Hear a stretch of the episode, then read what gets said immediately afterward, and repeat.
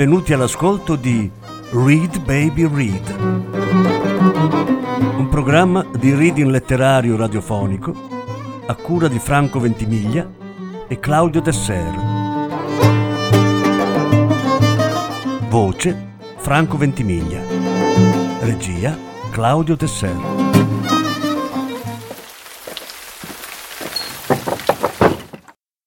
Due racconti dalla raccolta Giudici. Andrea Camilleri, Il giudice Surra. Lettura in tre parti. Prima parte.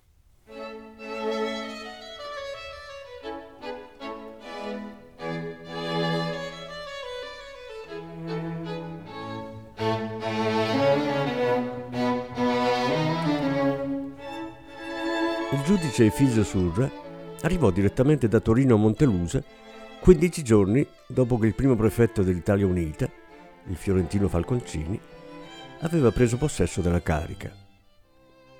Prima che il giudice si presentasse in città di persona, su di lui si vennero a sapere un po' di cose. Come? Per quali vie? Ma forse qualcuno tra i collaboratori che Falconcini si era portato appresso lo conosceva e ne aveva parlato. Per esempio, si seppe che pur avendo nome e cognome da sardo, proprio sardo non era, in quanto che il suo bisnonno paterno, che era di Iglesias, quando i piemontesi avevano barattato la Sicilia con la Sardegna, si era trasferito a Torino e da lì, avendo messo su famiglia con una torinese, non si era più mosso. Si seppe anche che aveva 50 anni, che era un poco al di sotto della statura media, che vestiva sempre con proprietà, che era sposato e padre di un figlio avvocato ma che a Montelusa sarebbe venuto da solo, almeno in un primo tempo, che, come uomo, era solitario e di scarsa parola. Come giudice, però, se ne sapeva poco, avendo sempre fatto parte degli uffici ministeriali e non avendo praticato tribunali. Veniva con un compito certo non facile, rifare di sana pianta il tribunale che non esisteva più. Concretamente si trattava di sostituire il vecchio presidente Fallarino, che i garibaldini volevano arrestare per le sue idee irriducibilmente filoborboniche e che poi non aveva voluto riconoscere Savoia come re e si era di conseguenza dimesso. Di riprendere in servizio i giudici che avevano lavorato con i Borboni e che avrebbero voluto continuare a lavorare per il nuovo Stato, ma cambiando la loro mentalità. Di far applicare il codice piemontese ancora del tutto sconosciuto a giudici e avvocati. Naturalmente anche al circolo dei nobili, dove non è che erano tutti nobili, c'erano pure ricchi, possidenti e commercianti, si parlò a lungo del giudice in arrivo. La surra, sentenziò Don Agatino Smecca, nei paesi nostrani significa la ventrisca, che come tutti sapete è la parte più delicata e saporita del tonno, come cognomi, il giudice prometti buono. Vossia parla così perché è uomo di mari, ribatté don Clemente Sommatino. Ma io, che sogno tirragno e campagnolo, ci dico che la surra è magari un'erba amara e fitusa, che quando le gadrine se la mangiano, l'ova hanno un sapore tanto laido che si devono ghittare. Come cognomi, per mia, non promette niente di buono. Il cognome non c'entra con la persona che lo porta. Non diciamo minchiate, intervenne il commerciante di zolfo Bonocore. Va ricordate di quegli giudici che si chiamava benevolo e che invece non detti mai in assoluzioni ed era peggio di un boia. Vero è, pensò don Clemente.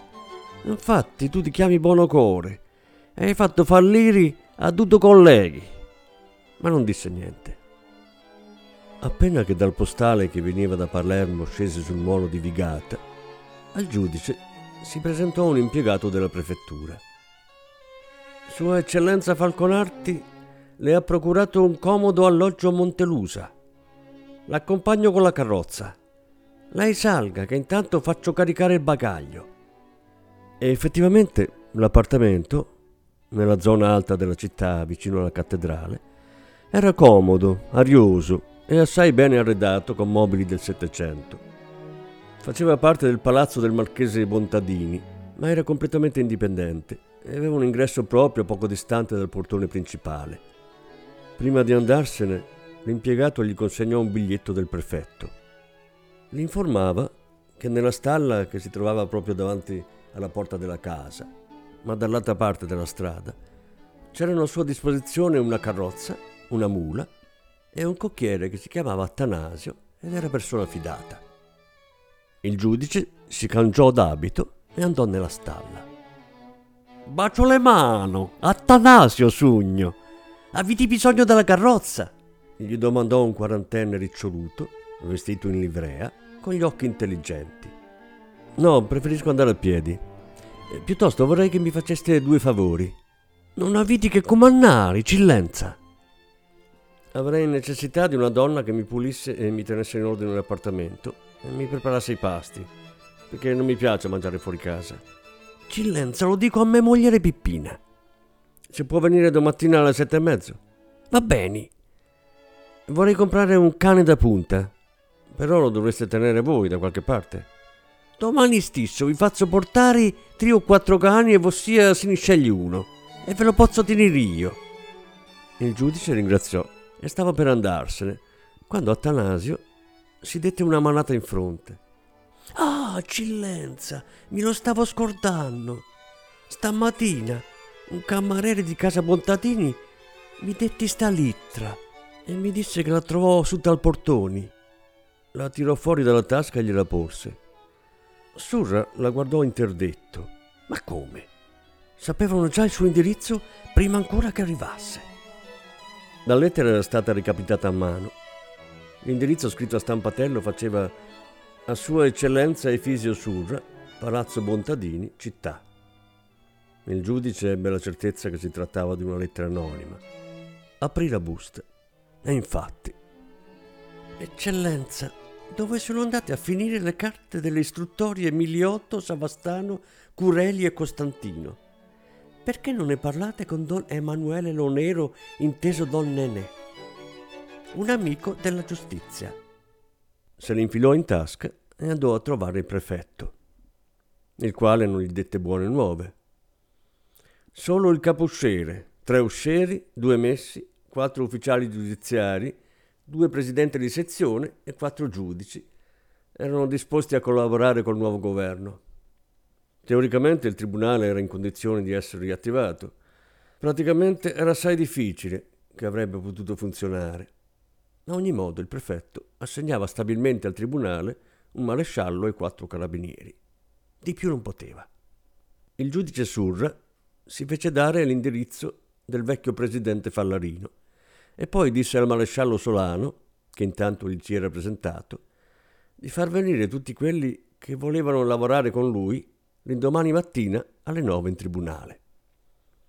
Siccome il prefetto l'aveva invitato a cena e perciò aveva ancora un po' di tempo a disposizione, scrisse una lettera al vecchio presidente Saverio Fallarino, nella quale gli domandava di concedergli un appuntamento e gliela mandò con un carabiniere. La risposta l'ebbe con lo stesso carabiniere. Il presidente Fallarino l'aspettava a casa sua alle 5 del pomeriggio del giorno appresso. Dopo il giudice uscì dalla prefettura che erano appena passate le nove. Era una serata così bella che ebbe voglia di fare quattro passi al corso. Non s'aspettava di trovarvi tanta gente che passeggiava intrecciando un balletto continuo di scappellate, inchini, sorrisi e complimenti. Ma quella che maggiormente attirò la sua attenzione fu la vetrina di un grande caffè che esponeva una variopinta pasticceria. Il giudice nutriva un unico vizio, che poi non era tanto segreto. Era un incontenibile goloso di dolci. Origine di frequente liti con la moglie, che temeva per la sua salute. Vide una pila di dolci di forma strana, dei tubi marrone fatti di pasta croccante lunghi una ventina di centimetri e ripieni di una crema bianca coperta ai lati da pezzetti di frutta candita. Non resistette ed entrò. I tavolini erano tutti occupati. Appena che lo scorsero, i presenti ammutolirono per un attimo, poi ripresero a parlare. Come si chiamano quei dolci? domandò a un cameriere che stava dietro il bancone. Cannoli, eccellenza.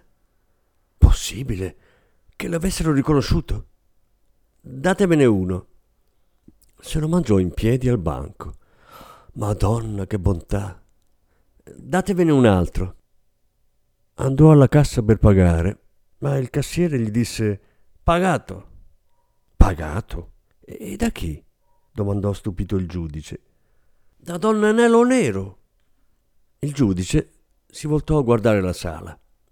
Da un tavolo dove stavano seduti quattro uomini, due con la coppola e due col cappello, un cinquantino, tozzo, baffuto, rossiccio di pelle e di pelo, si alzò, si cavò il cappello e disse Accettate come segno di benvenuto.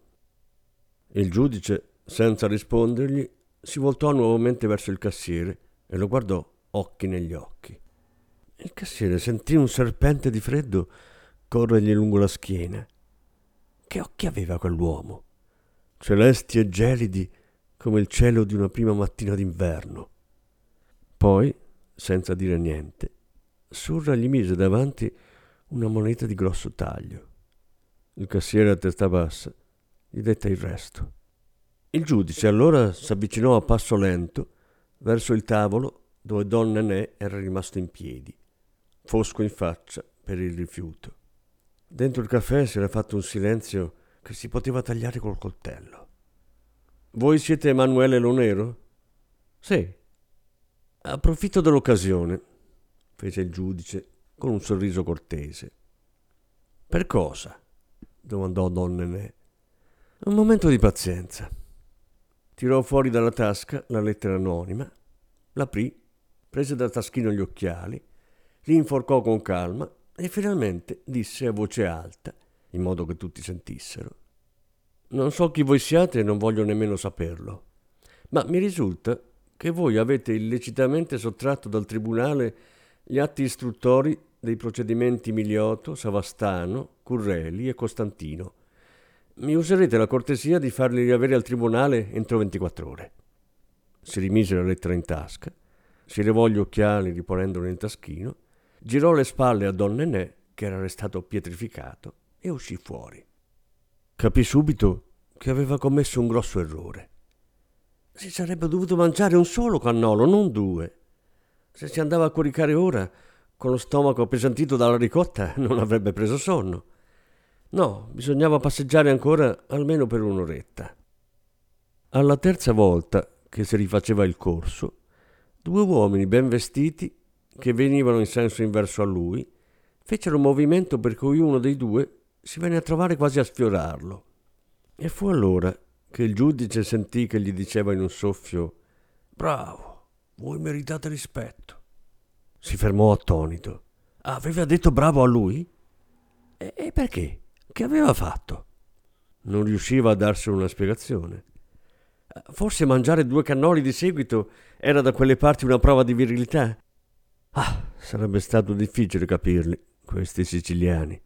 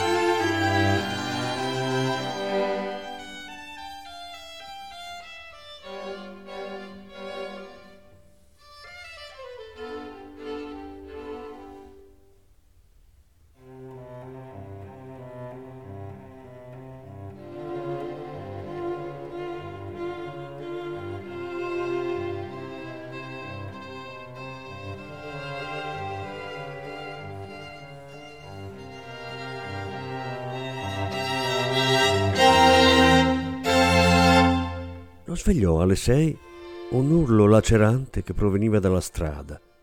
Scese precipitosamente dal letto, aprì la finestra e s'affacciò. A gridare era stato un contadino che teneva sotto braccio un paniere pieno d'uova. Il grido si ripeté. Nella casa di fronte, una donna da un balcone fiorito calò un panierino legato a un lungo spago. Il contadino pigliò i soldi che c'erano dentro, al loro posto ci mise quattro uova, continuò il cammino.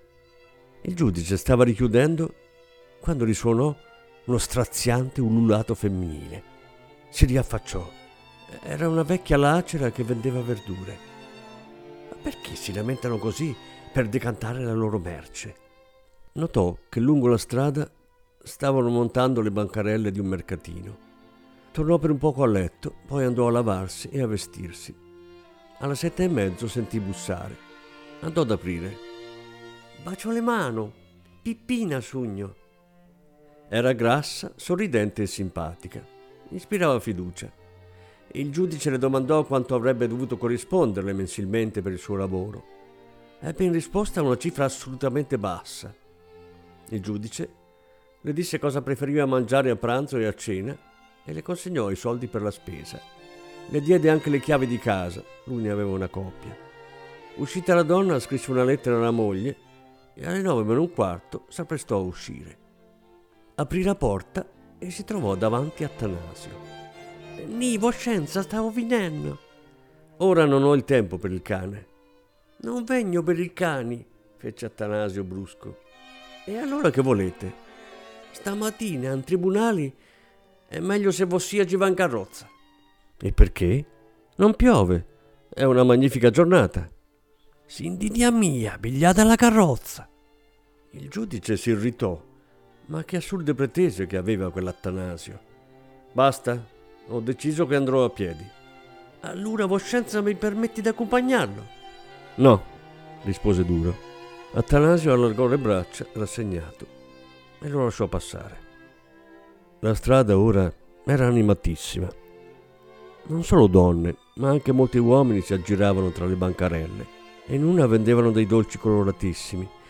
Ebbe un attimo d'esitazione, poi tirò di lungo. La strada era leggermente in discesa e dove faceva gomito finivano le bancarelle.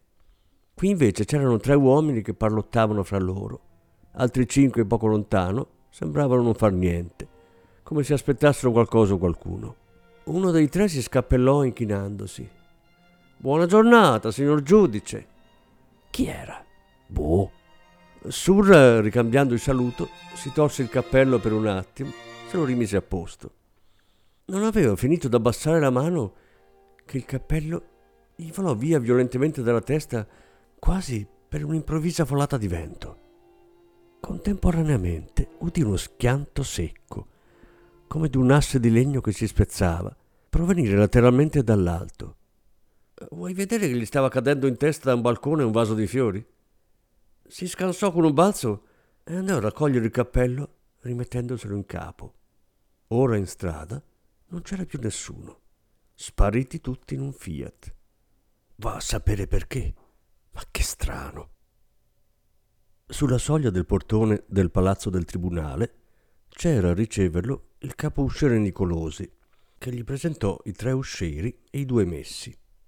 Subito appresso i sei schierati l'applaudirono. Sorpreso il giudice Surra non seppe che balbettare un grazie. Il vostro cappello, eccellenza, disse rispettosamente Nicolosi. Il giudice, sempre più stupito, se lo tolse e glielo diede. Che strane usanze che avevano da quelle parti, che curiosi rituali. Lo metteremo in una bacheca di vetro come una reliquia, continuò Nicolosi. Erano pazzi? O era uno scherzo di cattivo gusto? O forse faceva parte della cerimonia d'accoglienza? Ma a me il cappello serve, protestò. Uno nuovo. Perché questo non vedete, eccellenza? E glielo mostrò. Solo allora il giudice si accorse che la falda posteriore mancava un pezzetto. Si vede che quando gli era volato via era andato a urtare contro qualcosa di tagliente. Peccato, ce l'aveva da tre mesi. Gli altri ci sono? Tutti, eccellenza. Vi aspettano nella sala riunioni. E i carabinieri? Sono già qui anche loro. Stanno ripulendo tre camere in fondo al cortile. Ne faranno una casermetta. Bene, accompagnatemi per favore. La riunione fu breve, durò appena un'ora, più che altro un'occasione di conoscenza reciproca. Sul finire entrarono due persone che vennero accolte con entusiasmo dai presenti. Il presidente di sezione Paolo Antonio li presentò a Surra. Erano due giudici, Moresco e Colla, che avevano deciso di collaborare. Dopo quanto è successo, non potevamo non essere qui, disse Colla mentre gli stringeva la mano. Perché? Cos'è successo? si domandò Surra, ma preferì tacere.